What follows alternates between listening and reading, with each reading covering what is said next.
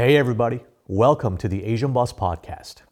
If you're familiar with what we do here at Asian Boss, you would know that we're all about trying to bridge social and cultural gaps between Asia and the West and bringing people's voices together. The guest you're about to meet in this episode has been showing the real Japan to the rest of the English speaking world for years.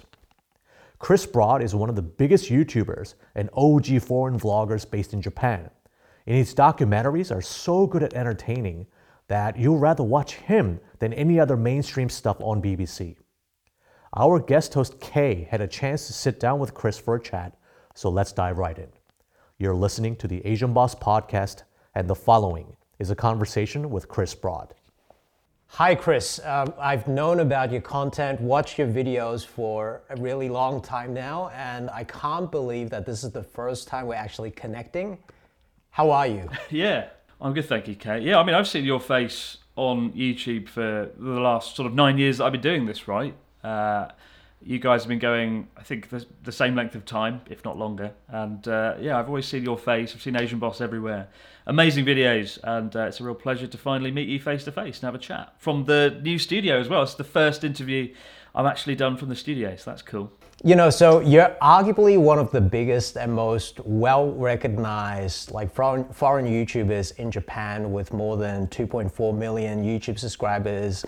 And I'm sure a lot of our viewers um, know about you already. But for the people who might not know about you, um, how would you introduce yourself? Oh, I don't know. I mean, British guy living in Japan, wanna, wannabe filmmaker, British guy living in Japan. Um, that, that's pretty much the tagline. But I mean, I've, I've, yeah, I've lived here nine years now. I've called it home nine years. I've made 200 videos, and um, yeah, I, I like to think I've got a good YouTube channel about Japan, and uh, yeah, it's been a wild ride these last these last nine years. But uh, yeah, I just try and introduce kind of aspects of Japanese culture, a lot of travel, lots of sort of intriguing aspects of the culture, but uh, yeah, I've just tried to show off Japan through my eyes, living in the sort of the rural areas of the country. Because uh, most YouTubers, even now, most foreign YouTubers living in Japan live in cities like Tokyo, Nagoya, Osaka. But I've been very lucky to live in North Japan, in places like Yamagata and Miyagi, and so it's been a real privilege to sort of showcase those regions uh, of Japan to the world in a way that we just didn't have. Even when I first moved here in 2012, like I remember typing in like Tohoku, uh, North Japan, and, and all we had is the earthquake, the tsunami, bad things. The town that I moved to, uh, Sakata, there was nothing on Wikipedia. It said Sakata has a cherry tree, and that that was literally it. And I was like, oh, brilliant! It's going to be amazing, isn't it? Let's go! But uh, it's come a long way since then. At least these days, thanks to um, you know a lot of YouTubers living in Japan and traveling or Asian boss, like we, we've able to have sort of an interesting viewpoint into countries like Japan that we just did not have uh, as recently as 10 years ago. You know, I think I think we share the the same passion for authentic storytelling and and uh, you know, I, I just uh, love what you've been doing. So let's start from the beginning though. Like, how did you get started? How did you even come to Japan in the first place? Like, you know, what was the reason for you to come to Japan? Uh, oh, it's a difficult one, really. I mean, I've, I've, I've never enjoyed answering that question because there's always like a expectation that, you know, oh, maybe I was into karate or maybe I like manga anime. But really, it was, it was very different to that. I was just looking to live and just try and change my life and do something really different and live overseas and leave the UK. Now, I was really interested in Asia. I really wanted to see the world from a completely unique perspective. I didn't want to go into Europe. I wanted to go really far away. And the only country that really piqued my interest was Japan for numerous reasons. Um, growing up, my dad was very much into electronics, and Japan was always, and especially in the 90s, Japan was this sort of incredible magical wonderland where everything I used and everything I did came from Japan, from toys and video games consoles to my first digital camera, and everything I, I owned came from Japan. And but then I went to university and uh, I also did some linguistics, uh, did linguistics as my degree, and I did a paper on the Japanese language and Keigo. And that sort of drew me in even further. So it was a multitude of things really, but in a nutshell, I really just wanted a sort of adventurous, fun lifestyle. I thought I'll go to Japan for a year or two, teach English, and um, just try and have a bit of adventure, really. But when I got here, I fell in love with the culture in a way that I just didn't think I would, and I just it just it was so much better than I thought it would be. It exceeded all my expectations. My life in Japan was so good that I just didn't want to leave. And uh, also, it didn't help that I was called abroad Japan. So that sort of shot myself in the foot there. Don't ever do that. Branding lesson 101. Don't don't give your name the country of. Uh, don't name your channel after a country. But uh, I could have always changed it to abroad in Korea. Would you have changed the uh, cha- the the channel name if if you uh, could go back? I don't know. I don't think I would because I hate my name. My name's Chris Broad, and I always hated the name Broad. And then I discovered I could use my name to my advantage and uh, exploit it and have Chris abroad. So I was pretty happy with that abroad in Japan. So no, I think I'm happy with how it is. But uh, I suppose if I ever do move to another country, I can change it to like abroad in Iceland or abroad in Finland. You know can change it with the times. Yeah. Yeah, yeah, yeah, yeah. Or, or just make it super general that you can just live anywhere in the world and it, it could still work. Well, yeah, I, have got a, another channel. The second channel is called Chris Abroad, so I could kind of use that one as well. So. You know, before you came to Japan, did you have like a particular, I don't know, stereotype, or did you have like something in your mind before you even came? You know, I thought it was quite a conservative country, um, quite a strong sense of identity which turned out to be true. Japan has a very strong sense of identity, which is why I think I, I find it so fascinating. You know, obviously there's a lot of Western influence here, but the, Japan's done a very good job clinging on to its values, its beliefs, and its sort of way of life in a way that uh, uh, countries are doing less and less. But I don't really know what my image of Japan was, to be honest. I had some like weird dreams, some daydreams. Like when I was at university and I was like depressed as a student, wanting to travel the world. And I decided my first year I wanted to live in Japan, and sort of uh, that's when I started really getting into it. I just sort of daydreamed playing poker with Japanese sailor men in Yokohama. That's I don't know why that image always comes to mind. I must have watched a film where that scene happened. I don't know what film it was, but I just pictured playing poker in Yokohama docks, and that was the extent of my planning and preparation before coming to Japan. Japan certainly turned out to be better than I thought it would be and I still haven't played poker in a dockyards at Yokohama, so I've still got to do that. But uh, yeah, I think Japan. I don't know really. What do you think? I'm just wondering, like, were there any kind of surprises that you had when you when you when you came? Like, what were you what were you surprised by when you just just arrived to Japan? I did think English would be more widely spoken, um, especially as it's it is everywhere. English, the English language is everywhere in Japan, from products and services to signposts and whatnot but the number of people speaking it was was lower than I expected. Now, to be fair, I did get placed in the countryside uh, where they don't need English, but I think that that was something that surprised me a little bit, to be honest. Yeah, the the lack of English that I could use in everyday life. Um, where I was placed, you know, for days at a time, I wouldn't speak a single English word. Um, which I think is kind of cool in hindsight. I think that was kind of cool, but uh, it ramped up the pressure early on, and uh, you know the first year or so was pretty tough uh, moving here. I think that's something I hadn't planned for, prepared for, is losing your independence when you come to a, a, another country where you can't speak the language or where you don't really understand the culture that well. Um, it's very exciting and adventurous, but also very damn stressful. And uh, I remember, yeah, coming here, I just felt like I couldn't do anything. Um, from paperwork and language barriers to just not understanding the culture. Was there like a particular turning point or so which, you know, just kind of you know shifted that mentality where you know you you started to just understand Japanese people more or you didn't really feel like a foreigner anymore but but you kind of you know uh, were were in the group of Japanese people and you just kind of felt connected? Yeah I mean it took about a year to get to that point. Um, the reason being like a lot of people that come to Japan as teachers I myself came on the JET program as a assistant language teacher. The only other people I hung out with in my first year were just other teachers, other foreigners. And that's something I strongly advise against doing because I realised at the end of my first year, it felt like I just felt like a tourist who'd, who'd sort of overextended their stay. And it wasn't until the second year when I'd learned a bit of Japanese and I could communicate and have basic conversation, when I had a, a group of Japanese friends around me that I started to really feel like I was integrating into the town and integrating into that sort of area. And the good thing about living in the countryside in Japan, of course, is you feel like you can actually become a part of the local town. I remember in the third year that I've been living in Yamagata, in that area, I opened the town magazine and I was on like every page for something I'd done that was unrelated. I'd won a speech contest somehow. I'd run an International Cultural Awareness Day, whatever that is. I'd run an English class, and I was doing an eikaiwa, and I was like, oh wow, I've done a good job becoming a part of the area here. So I say the turning point came making Japanese friends and speaking Japanese to some degree, to the point that I could communicate with people around me and also my students, because that was never fun, not really knowing what my students were saying or not really understanding what they were going through, learning the English language.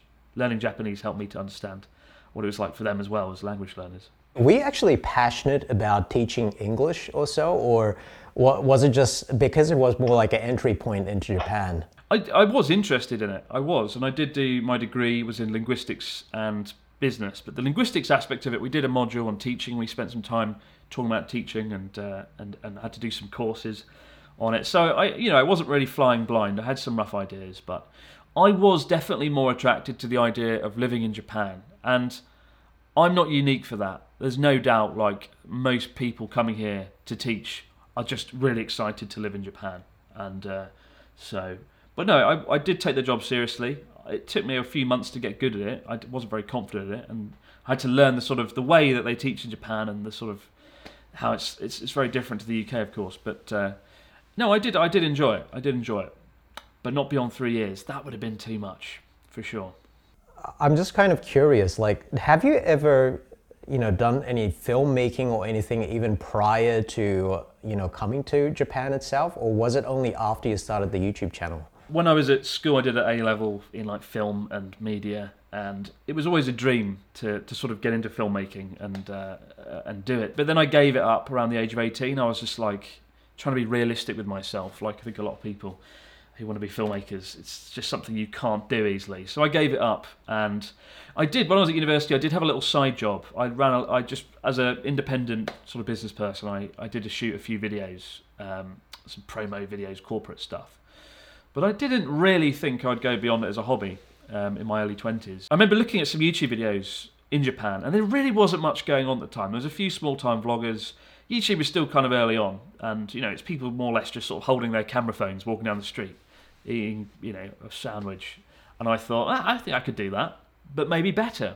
And just because I, I, you know, I, I thought arrogantly perhaps that uh, I could use my hobby as a sort of wannabe filmmaker, somebody who made videos in their free time and, and actually sort of do something with that and make a YouTube channel that was like one of the best video, one of the best YouTube channels about about Japan. I, but I never would have thought it got to this point. I never, at the time, I never would think, oh, you know, there'll be a million people watching or, you know, thousands of people subscribe. I never thought that far ahead, and I, I never thought it would go that far back then as well. You know, you know, the biggest YouTube channels in Japan at the time had about 40,000 subscribers, 50,000 subscribers. I would never think, I never thought at the time that it would go beyond a million, two million, you know. That was just crazy. So, yeah, it's, it's crazy to think about it now. Uh, was was there a particular point where you know you started it and th- and then you just realized that man I just love making all these videos or like hey this could actually be like a you know uh, something which I can commit to for a really long time was there like a particular moment yeah, I mean, I think after I'd done a year of making videos, I'd made no money. I'd had 100 subscribers. There really was no future in it. And I'd made about six or seven videos. But I loved making those videos way more than my job, more than anything I'd ever done.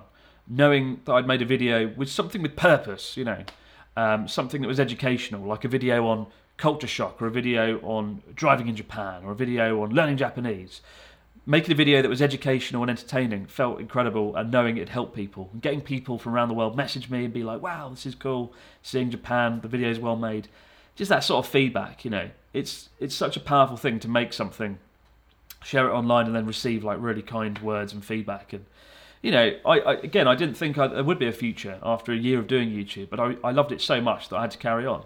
I only made one video a month though. You know i, I poured every hour of my free time into making those videos, like my heart and soul, and I really, really enjoyed that process. So, yeah, it wasn't until sort of another year and a half beyond that that I thought, oh, maybe I could do this full time if I'm not teaching.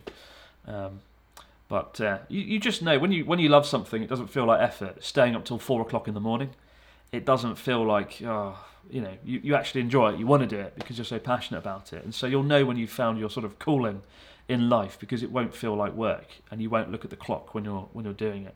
Yeah, I, I uh, completely agree. I think Yeah, I'm sure you know as well, right? we also, uh, I mean, at least for myself, you know, when I stumbled upon YouTube, I've done, I've worked at maybe 40 different companies or so, even prior to um, doing YouTube itself. Some of it, um, you know, just two days. Some of it I've done for years. Um, um, I originally did architecture and so on, but anyways, I think I never really liked or, or loved architecture itself. I liked architecture enough to actually do it. Maybe it's kind of like you're teaching in a way where you know you you, you like to do it, but it's not like you love to do it. You wouldn't, you know, it's not like uh, your your passion or calling or so. Um, but then uh, when we started YouTube, I was like, oh wow, um, you know, at the really beginning, there's challenges. Uh, you don't know how to edit videos. You're, um, you know, watching YouTube YouTube tutorials yourself just to learn Final Cut or something like that. Absolutely. Eventually, you get to a point where, oh, okay, you know, and you just kind of keep on. Uh, keep on making your videos better almost so that so that the the the I was constantly just thinking like, oh, how can we better our videos for the next video, for the next video, for the next video, so that you know your skills kind of improve. Well, I mean, it, it's been kind of inspiring as well. I mean, what I, I seen your videos for years now on Asian Boss, watching the sort of production quality go up. I remember it would have been a long time ago now watching Asian Boss and thinking this is sort of the future of, of YouTube to have these sort of well produced videos, right? Not just vlogging with a camera in hand, but I felt like that was the way it was going to go. Uh, so, you know, I, I certainly looked at Asian Boss over the years and thought I need to try and have production quality like this. I need to sort of take it seriously like this. So That's super nice of you to say that. I, I, I was just watching your content and I was just thinking like, man, you, you make really good videos, you know, in terms of the quality too. So um, I, I was also kind kind of wondering, uh, what what were the biggest challenges you have as uh, you know doing making YouTube videos? it can be difficult sometimes that that gulf between videos you want to make and the videos you know will do well. You know, uh, I after so many years of doing this, you instinctively know when a video is going to do bad or not, or if it's going to do well, just on the title. And it can be a hard thing to battle that, to sort of think, you know, well, I want to do a video about this. If it was up to me, tomorrow I'd go out and film like a cool cinematic video, like Japan at night or Sendai at night. But no one would watch it. It wouldn't do very well, and it'd be more like a passion project because you know that wouldn't do very well. It needs to be something else. There needs to be a story. There needs to be a catchy title. Um, so there's that, and certainly I remember I had a really difficult year in 2019. It was when just I just had some really poor performing videos back to back. One of the more serious things I did was this like Fukushima documentary. I, I went to Fukushima um, nuclear facility, the exclusion zone, and made a, a documentary. Yeah, I was very passionate about that that video, but and and, and interestingly, it's done quite well now. But at the time, for the first few months, it did really badly, and I was really disappointed because I poured a lot of sort of time, effort, passion into that video, and it didn't do well. And then straight after that, I had three or four videos that just did terrible, and I thought, oh god. Has something happened? Have I done something wrong? Has the algorithm changed? You know, the YouTube algorithm is always changing. It went through a massive shift in 2000 uh, I think 17 when they started focusing more on audience retention, right? And it wiped out a lot of vloggers.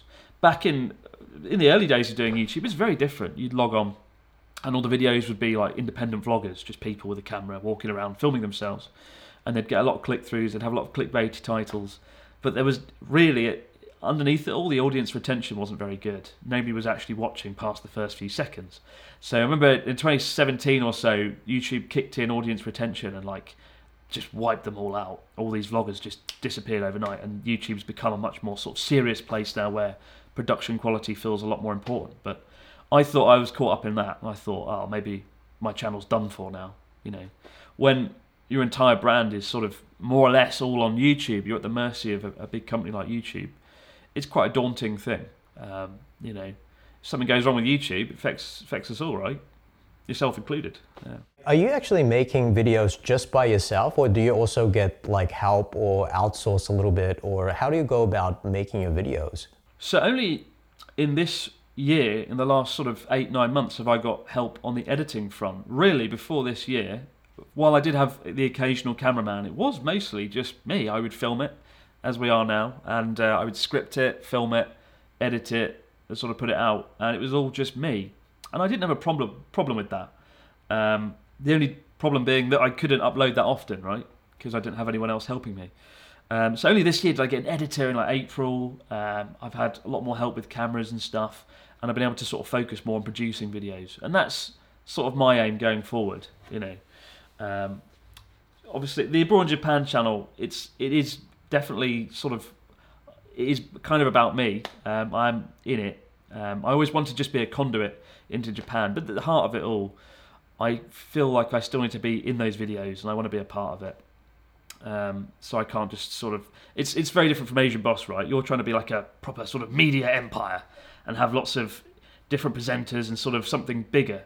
And I did think about doing that, but then I thought it's not really for me. You know, um, my route was always going to be. Even now, it's really hard giving up editing. It's really hard not doing it, and I still do it quite a lot, to the frustration of my editor. who doesn't know why he's got a job sometimes. I wonder, but uh, but no, it's hard to let go. It's really hard to let go. It's it is. But uh, I love doing everything. I love having my fingers in every aspect of it. I guess uh, there's the advantages and disadvantages, but what was your most memorable episode for you personally and why? Well, I think one of the most interesting ones was that uh, the North Korean missile video I did, which was unplanned, it was unscripted. In 2017, I was woken up by a North Korean missile alert in Aomori Prefecture. I wasn't even making a video at the time. I was off going to make a, an article about this this like rainforest area in Aomori.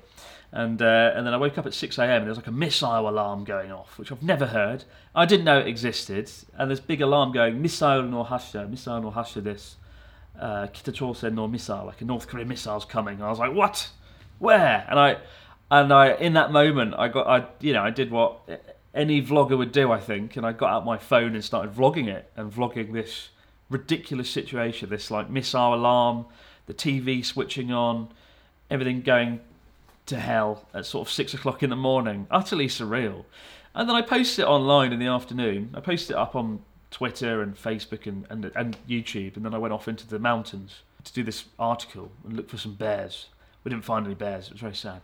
But uh, I remember coming out the forest and my phone signal, which had been lost for sort of four or five hours, was back and my phone was like bombarded with so much media attention, global media around the world, all these sort of newspapers and TV shows wanting to get in touch because I had posted one of the few videos capturing this sort of moment where this incident with North Korea fired a missile over Japan had happened, and uh, I'd had this sort of very raw video of me angry, swearing at like six o'clock in the morning, topless as well, God forbid, in a crappy hotel, just going, "Oh, bloody North Korea firing a missile!" Ah.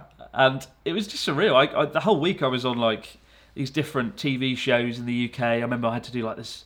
I think it was Panorama, this really big TV show in the UK where they interview and talk about it. And I was like the expert, the geopolitical expert on all things that were happening, even though I'd just been woken up by a missile.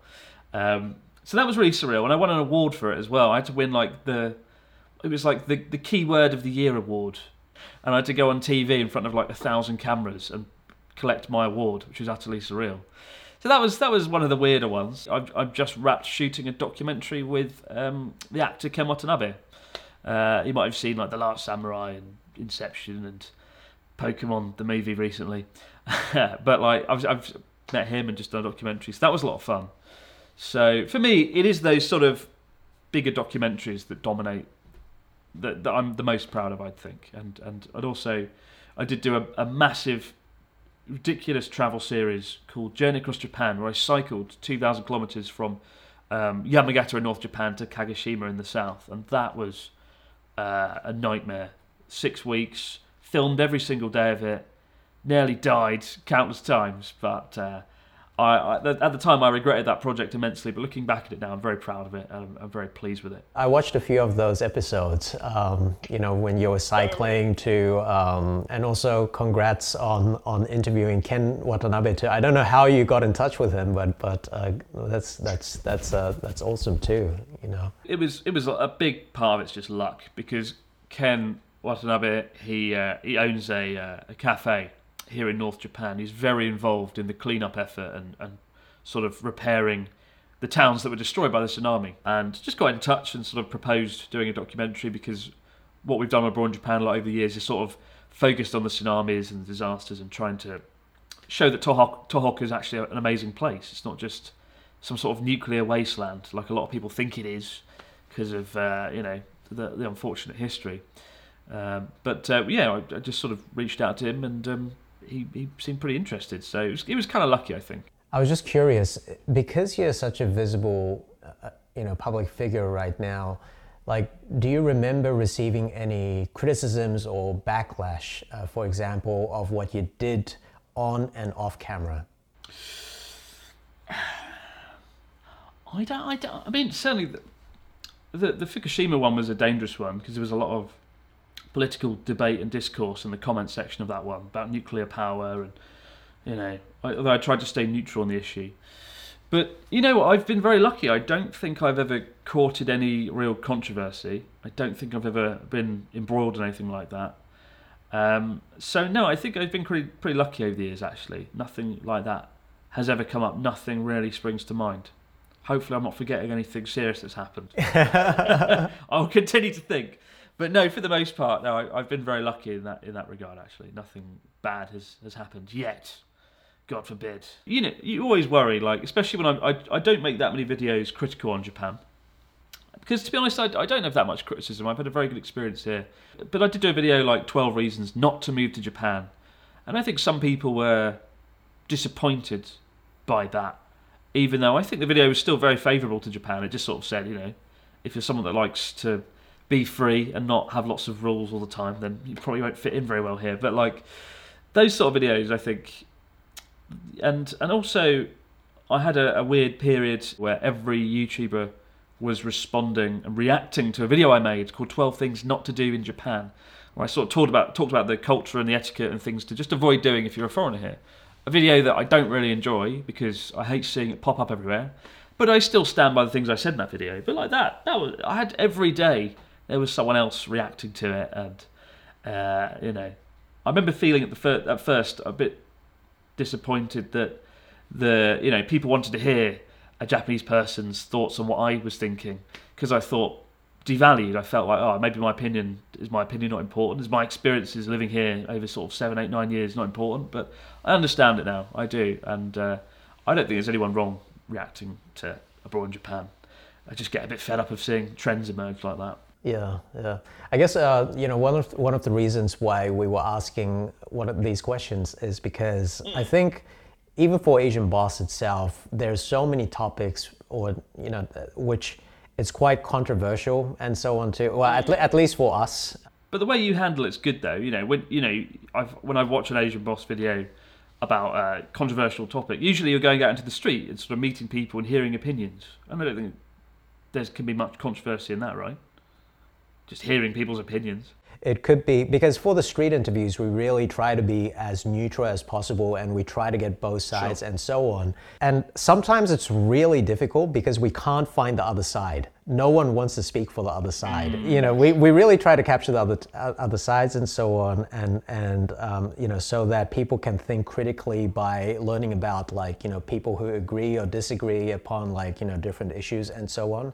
Um, that's what we really try to do so that people can. Which, which I feel there needs to be more of, particularly in Japan. You know, you often feel like there is often a, an absence of debate around topics. You know, so I think that is quite important. I think it is great what you're doing, sort of meeting people and hearing both sides.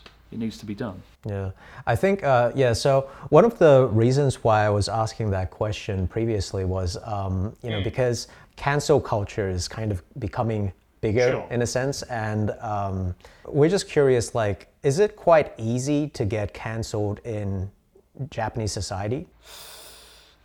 Oh, I don't know about that. I mean, I've seen I've seen some YouTubers in Japan who have had a bad, a sort of bad time, and they've done something. Lots of people have been angry. You know, lots of millions of dislikes, and then they go away for six months, have a holiday, come back and it's as, as if nothing's ever happened. I think cancel culture's here, but I think from what I've seen of influencers that have done bad things or things that haven't gone down well, you can usually get around it. You can get out of it. Um, it just takes time. People forget things quickly, um, unless it's something like really bad, like you've murdered someone. But uh, but usually it's never that severe. It's more like an opinion or something that's that's not played out well. But uh, certainly over the years, I've it's it's changed how I make videos and what I say and do.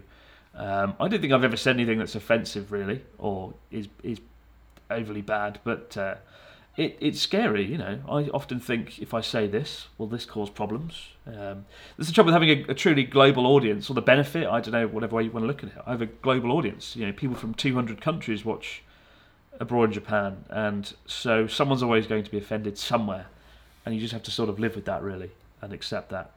Yeah, yeah, I, I agree. I think um, no matter how good, or you know, sometimes even for the people who are doing how would I say it? Like you know the, the best things in the world there's still going to be haters. And so I think ultimately you just kind of have to trust your north star and just believe in what you do and just kind of keep on going itself. Um, yeah totally, totally. Absolutely how has the vlogging scene just kind of changed do you think throughout the years in Japan I think we've seen the production quality across the board go up uh, you know the barriers to entry are undeniably higher these days. Um, lots of little sort of vloggers who are just vlogging their life have just sort of disappeared. I think it's a shame in some respects, but it's also good that uh, you know we live in an era where if you're interested in somewhere like Japan, you can find so many great videos on it these days. Um, you know, there's so much great content which we just didn't have ten years ago.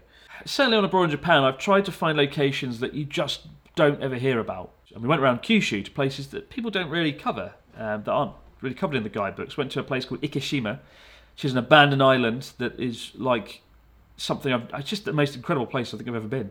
There was like 50 abandoned buildings, an abandoned abandoned city on an island. It's just incredible, and no one ever told me about it. And I, I remember I, it's one of the few things I've done a very good job researching myself. I stumbled across it myself, just going across Google Maps. I was like, "What's that there? That looks cool."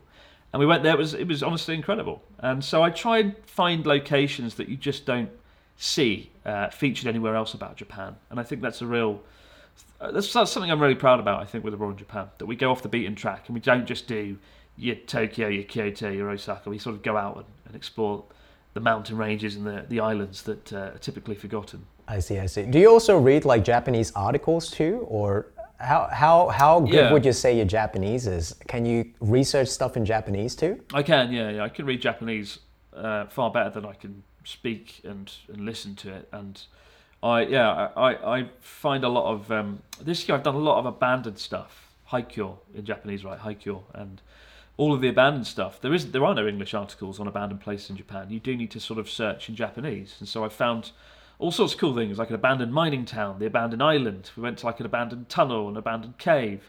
Just got back from an abandoned theme park, and I'm probably going to stop doing abandoned things because I've done too much now. But uh, that's the example of something that you just couldn't really find in English. Do you feel like you're going to exhaust yourself with, you know, with interesting places to go to in Japan eventually? I think it could well happen. I, I, yeah, it could well happen to be honest. But uh, that's why I think that's part of the reason I've got a studio is that I can do more commentary videos and do more videos indoors, uh, which is what I typically built the Abroad in Japan channel around. Was just me in a room complaining about things. Um, so I'll probably go back to doing more things like that. But honestly, there's still so much to do. I've visited all 47 prefectures in Japan. I've visited pretty much every corner of the country. But I'm still discovering places. And I'd like to focus more on people as well. I've had lots of good Japanese friends that sort of recurring characters on the channel, but I'd like to go and meet more people and discover their stories. So that's something I'm thinking of doing. I think uh, even at, at Asian Boss, uh, we really try to put the emphasis on people's stories itself. Mm, absolutely. Yeah, typically we would, uh, you know, look for people who are associated in uh, particular social issues and so on, like somebody who might be um, a hero, you know, trying to trying to fix this issue, or somebody who could be like a victim in this issue itself. Mm, and then, mm, because by just telling their story, um, I feel like people can actually relate better and connect to that uh, person, and then ultimately kind of connect to the issue uh, because you know people's stories itself it's something which um, everybody can relate to so I think one of one of my favourite videos on Asian Boss I saw would have been uh, you, obviously you do a lot of great videos in Japan, and they did a video on the most it was the richest uh, hostess club girl in Roppongi, and she was on like two hundred thousand dollars a month or something working in a hostess. But it was a very very tastefully made, very well sort of interviewed video, and I really thought that was really interesting. Um, documentaries like that really quite fascinating and really really nicely handled. Um, yeah, I won't. I, will try not to to tread on the toes of Asian Boss too much if I do go out looking for people. But I mean, that's the thing. You've got such a a big country, 126 million interesting people. There's so many great stories to be found, right? And you guys have done a fantastic job. Well, thank, thank you so much. Yeah, uh, uh, like what what do you think are the biggest challenges for you know influencers or YouTubers like in or foreign YouTubers in Japan? Well, the language, first of all. Pretty. I guess that's a pretty easy answer. But yeah, language barrier. It can be hard to make build a network and find these interesting contacts and find an interesting original story. But I think the the real challenge is these days it's harder to build a channel from scratch. If I had to start abroad in Japan from scratch with nothing, if I was just moving to Japan and I was like, right, I'm going to be a YouTuber, you know, you kind of have to do those videos. Sadly, the things not to do in Japan videos and the wagyu eat the wagyu video. You know, you've got to do them because they're the ones that get the views that bring them the subscribers to build your channel, right?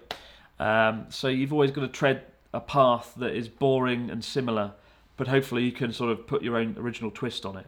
if you didn't have to, you know, think about the views itself, and you were mentioning, you know, some ideas before about what type of videos you would rather do, but you know, what what type of content would you really want to, you know, show the world? That's a good question. I think I would. I'd like to do a lot more cinematic stuff where I don't have to be in the video. You know, um, I've only done it two or three times, and it never does well, but I enjoy it. And that's basically I go off with a camera and a nice lens into the countryside or into the city at night and try and just film and capture that atmosphere in a way that uh, you can't do when you're vlogging, right? Just sort of capture it in a nice cinematic way.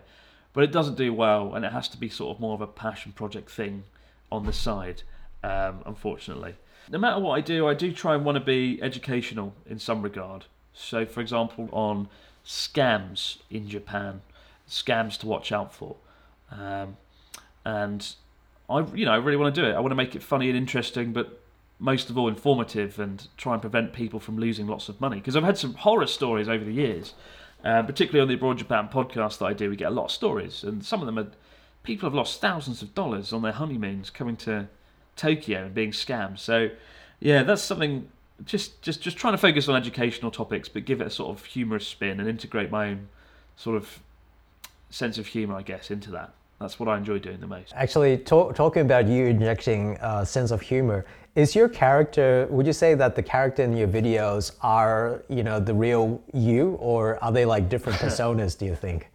It is a more a persona, I would say, more of a persona because in real life I'm not overly interesting. I'm rubbish, boring. I You know, I'm not. I'm, I'm you know, I'm fairly unremarkable. Um, I I do exaggerate. I do exaggerate the sarcasm and the cynicism for for videos, and I think that's good, right? For me, a lot of the I don't enjoy presenting that much. The videos I enjoy presenting the most are where I am sort of exaggerating this persona where I am being sarcastic and cynical and it's who I want to be, but I'm actually probably too nice to be that much of a dick in real life. but then maybe saying that that that's a very arrogant thing to say, you know. So I don't know, but it's definitely exaggerated uh, for comedic effect and definitely to be larger than life, right? That's the benefit of being a presenter. You can be who you want to be on camera, um, and who I want to be is someone who is more outrageous, interesting, and sarcastic than I than I really am in real life. I think if I acted the way in real life that I sort of I am on camera, then I don't think I'd get very far or have very many friends, to be honest. I see, I see. And for your, uh, when you make videos, like, are they scripted videos or are they kind of like freestyle? Yeah, I mean, I, I for the first few years, like the first five years, I don't think there was a single video on Abroad in Japan that wasn't scripted, where I didn't think about what I was going to say before I filmed it and sat down in front of the camera. Um, just because with a video, you've got a finite amount of time. You want to keep people engaged, you want to keep people entertained. I want to make sure I don't ramble or mumble or go on about something too long. I want to get to the point. So I always scripted it. And then as the channel got bigger and I started doing travel content outdoors, there aren't there are things you just can't script right. You can't script things when you're out, outside running around with a camera um, on a mountain or a volcano or riding a horse or in a plane. You can't script those moments. Things just happen. But uh, even now, I do try and script it where possible a little bit. But I think because Abroad in Japan has become uh, successful and I've become a, a, a bit of a figure, I guess, a public figure. I've become a bit of a figure. Why does that sound so bloody wrong? I've because I what I've done and become a bit of a public figure, though I can relax a little bit and just be myself a bit more um, in a way that I couldn't early on, right? When I wasn't an established sort of individual. So that's definitely helped. But no, for the most part, when I'm in here, filming in here from now on, I'm probably going to script the videos as much as I can. Um, that doesn't necessarily mean word for word, but it means that I have a rough idea of every sentence I'm saying, what I'm going to say, just so I can make the videos as interesting and as engaging as possible. And I find that the videos that are the best that I follow and watch are typically the same. They're usually scripted uh, by the presenter, you can tell. What would you say your secret sources for making your videos? secret sauce. Um, put the topic and the title at the forefront of what you do.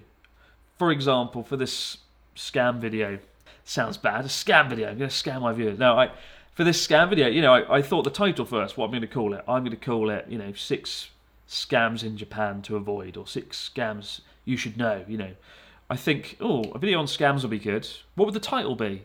Then you go to the title, and then you sort of reverse engineer it, right? Because you know what titles do well. Typically, a title like 12 things not to do, to do in Japan, 12 reasons not to move to Japan. I made that title up before I had the content there. And that is the best approach if you want to succeed on YouTube. Think of always ask yourself, what's the title? What would people want to click on? What would people want to watch? And then reverse engineer that and create the content that can sort of hit that title. And then I would say I do spend a lot of time editing and scripting and making sure I have control over the entire process, right? In the same way Apple make their computers and they control the software and the hardware and they have total control, I feel the same with my videos, right? I try to make sure it's exactly in my image, exactly how I want it. Uh, so, yeah, be a control freak and think of the title and you'll succeed. I mean, you seemed like a very, you know, nice guy, uh, the type of guy who might not really get stressed that easily. Do you get stressed easily, or do you, do you, how do you deal with it? Um, drinking. well, to be fair, um, yeah, I uh, I do get stressed a lot. I am quite a pedantic, terrible person. I'm very, I am quite stupid with my ambitions. I do have ambitions that are quite high and difficult to to get, and, and I make my life difficult for myself. I think, but the studio tour, right? I edited that until I think four o'clock in the morning. Then I rendered it. That took an hour or two. By the time I got it up, it was about seven a.m. And I felt like my heart was going to explode because when you stay up all night working on something, you, you could get like heart palpitations. Um, and that's like it for every video I make. I, I often edit up until the last minute before I upload. I put myself through hell doing it but just it's worth it every time when I upload the video and I see the response and people enjoyed it or they've laughed or they've learned something. It makes it all worthwhile getting to the point where I'm about to have a heart attack. But no, I, I do put myself through it and I do stress out a lot and um, I care a lot about my public image. I think um, I do a podcast right twice a week and I even now after doing that three or four years I still feel terrified when I'm speaking because I don't have control over editing that. We record it, it goes up a day later, people listen to it for an hour or whatever. Um, whereas with a video, when you film something, you can control it. You can go into editing and just cut it out or do it again. You can take it again and again. Um, so I care about my public image and I work myself to death editing, but there's still no regret doing it. I still have, you know, no regrets about the way I live because it's been a very rewarding and uh, in- incredible experience. Yeah, yeah. Uh, look, I agree. I mean, I've I've I've had many of those nights, and I think um, you know for uh, a lot of the viewers who might not know, I think majority of the videos that that I've been involved with, you know, making is uh, Yeah. me not being in front of the camera. Like I'd say, like seventy percent of the videos, um, eighty percent of the videos that I've been involved, like it's been me actually directing the whole thing. Whereas people don't don't know about that, you know, and so they can see the episodes which I'm in inside, but they just don't know, you know, who- who was on the day just you know putting everything together. It's seldom that I would edit these days, but. Um, but when I do, I have had those those nights sometimes. Um, yeah. I guess another question I have to ask is, uh, how do you stay how do you stay motivated? I always just worry that I'm not making the most of the time I have. I get very weird about it. I don't know why that is really. I think I just have big expectations out of life for some reason, and I want to make them happen. So I keep trying to make sure every day matters, every day counts. The days where I'm not doing anything, where I'm sitting at my desk in my chair, is when I'm sort of depressed and feeling low. And it's when I'm out making videos or doing something that I'm at my at my best and at my happiest. But I know I, I'm quite a goal orientated person. I always try and write my goals. Every year I write my goals, put them on a A3 sheet of paper. It needs to be A3, so they're big. And I stick it above my desk. And for the most part, most of those things happen. Because the goals I set, like move to Japan, that was one of them. Get on the JET program and complete my degree, that was one of them. The next one was uh, become a full time YouTuber. And I set that in about 20, 2013, and that happened in 2015. The next goal was get a million subscribers, and I set that in 2015, hit that target 2018. It's all about just having those goals, setting them, and just sort of keep pushing forward. Because when you don't have a goal and you don't know which direction to go in, it's when you start to panic and worry, and you know, life loses a bit of meaning. So that's what keeps me motivated. Also, nightmares. I have a lot of nightmares that I'm a 75 year old man on their deathbed, and I'm like, shit, I wish I'd done that. I wish I'd done that. Oh no. And so that's good. Have have nightmares. That's the best way to stay motivated. To be honest, okay. Try and worry. I, I just, but I do worry a lot about time and making sure I make the most of time. Yeah, yeah, I, I, I completely agree. Um, I think uh, one of the things which I kind of appreciate more is uh, daily rituals for myself. Um, I would, uh, it's not a journal, but I would read like um, like a stoic, um, like a Yeah, you know, one of daily the- stoic. yeah, one of one of these quotes, and then yeah, from Ryan Holiday or so, and then I'll just like write, uh, you know, write down my thoughts regarding it, or I would meditate uh, about 20 minutes a day or so, uh, you know, just visualize things or just kind of appreciate things and etc. I think that's a really great thing to do. And I, I do things like that. Like I study Japanese for about an hour every day, and uh, yeah, Stoic philosophy in particular, something something that's sort of been guiding me since 2014, the last few years. And without that, you know, I, I think I would have been lost. It's a bit difficult when you're sort of raised and you're an atheist or an agnostic, or you don't have religion in your life. It can be hard to clutch onto something to believe in, right? And Stoic philosophy has certainly helped me a lot over the years.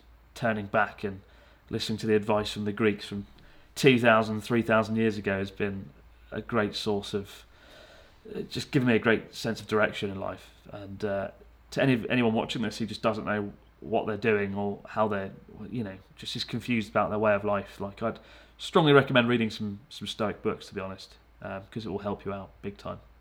Yeah, yeah, absolutely, absolutely.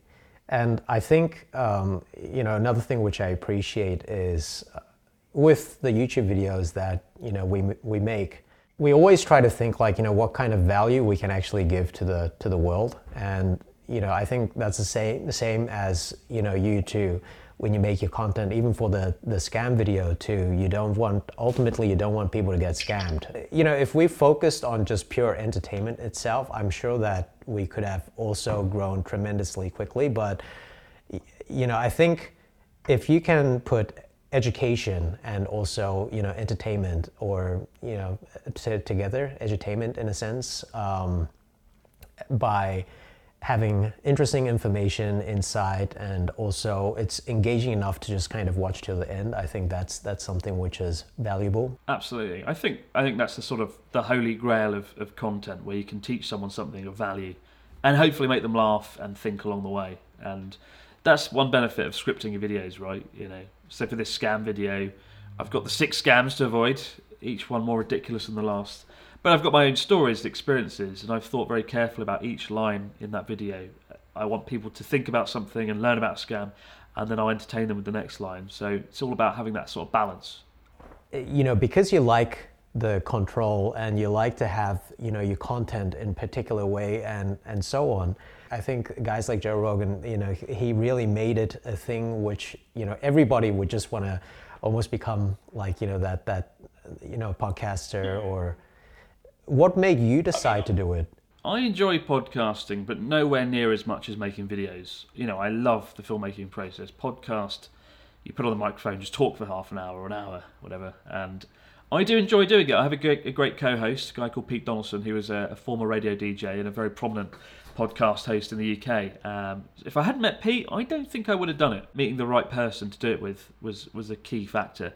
But also, I just do so much stuff in everyday life here that I don't talk about in the videos, just because I make only one video every week or every ten days or whatever. In a podcast, I can really cram in a lot of those experiences, and I can sort of help people. And I really love kind of reading out the questions and stories from listeners and engaging with listeners, giving them advice and things. And I, I often feel like I'm more open on the podcast as well because there's no comment section to read. Uh, with a podcast, you can spew out more opinions and not have to worry about the ramifications in a way that you do with YouTube. So I'm a lot more honest and open and frank on the podcast, I think, as well.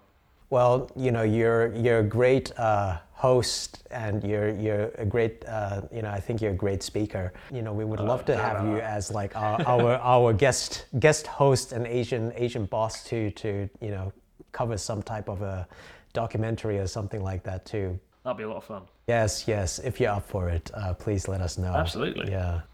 And I hope you can come and see the studio with your own eyes. It'll be a lot of fun. Absolutely. Like right now, what are the social issues or social causes that you're most passionate about in Japan?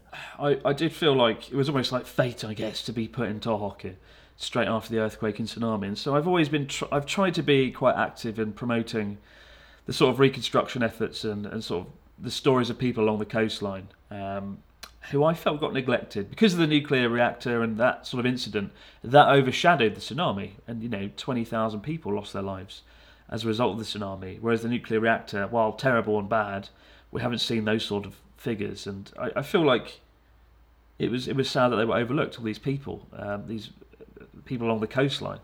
So I've tried to focus on the tsunami, and and that's also why I reached out to Ken because I'd hoped to make a video with him before about this, and and that has been really rewarding. Just sort of being involved, trying to change the image of Tohoku from this wasteland. Certainly, straight after the, the nuclear reactor, when I first got here in those first few years, I used to get a lot of comments from people saying, you know, Japan, you'll die in Japan of radiation sickness. You're going to die. Uh, these horrible comments from horrible people, and they said, you know, Japan was going to, everyone was going to die. It was some really nasty comments.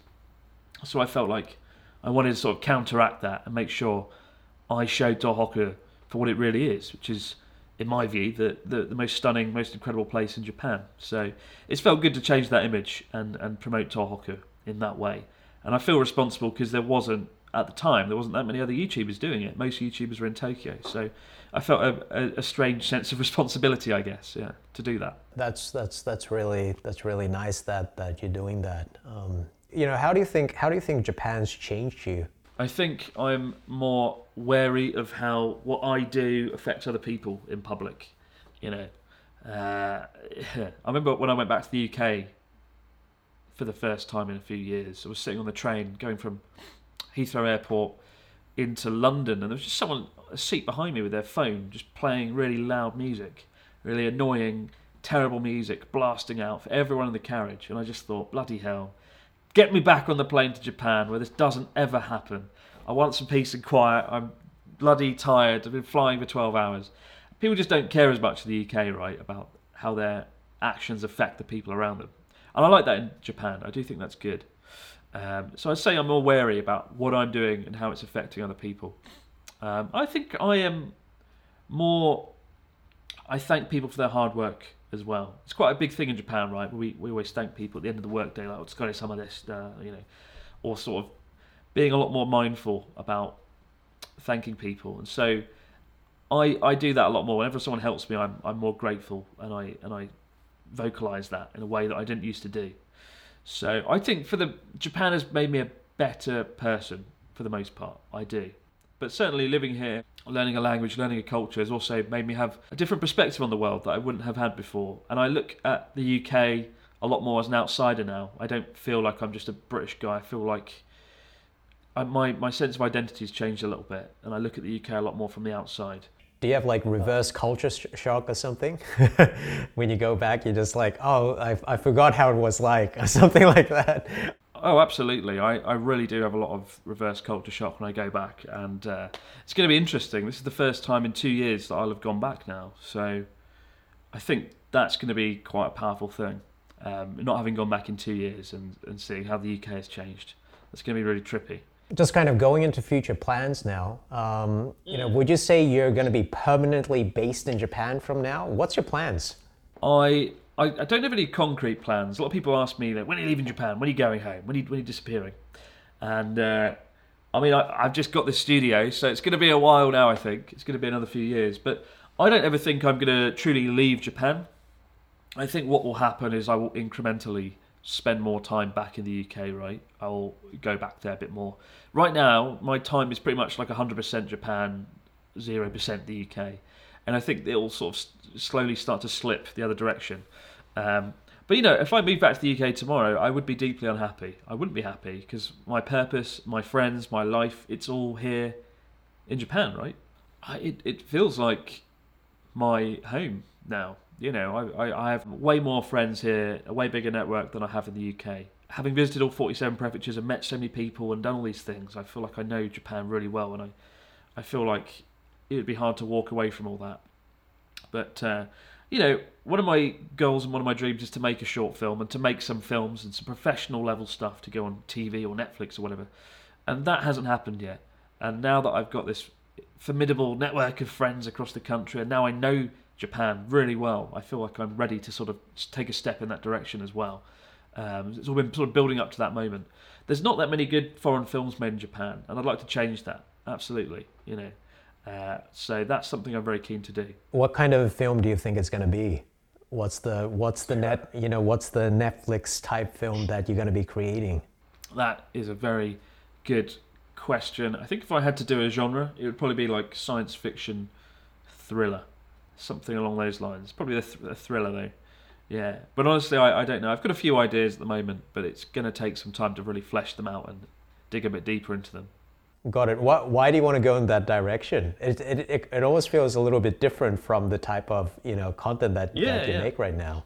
Well, I mean, it's it's always been a dream, a dream that I sort of threw away back when I was 18 or whatever. As I said earlier on, you know, I had this dream of being a filmmaker that I had to sort of put on hold or let go. And uh, just sitting here in this set, right, I feel like I'm in another world almost, and I'd like to capture that in a film. Like I, the, the, what I love about films is that escapism, right? You put on a film, you escape into another world, and that's something that's really attractive to me. And that's kind of why I built this studio, I guess, that I can. Uh, Sort of escape into this cyberpunk Blade Runner esque world that I've had locked in my head for so long. It's the physical manifestation of that, um, in a in a weird kind of way. So, yeah, being here in the sets really motivated me and fired me up for that to sort of keep going and to make that dream a reality. I guess. Yeah, Well, thanks, Chris, for the super long conversation. Um, ah, it's been a lot of fun, Kay. yeah, It's thanks. been great to finally meet face to face. Yeah, absolutely. Thanks so much for the conversation. And, um, you know, it would be really nice to meet up with you one day, including Stephen, um,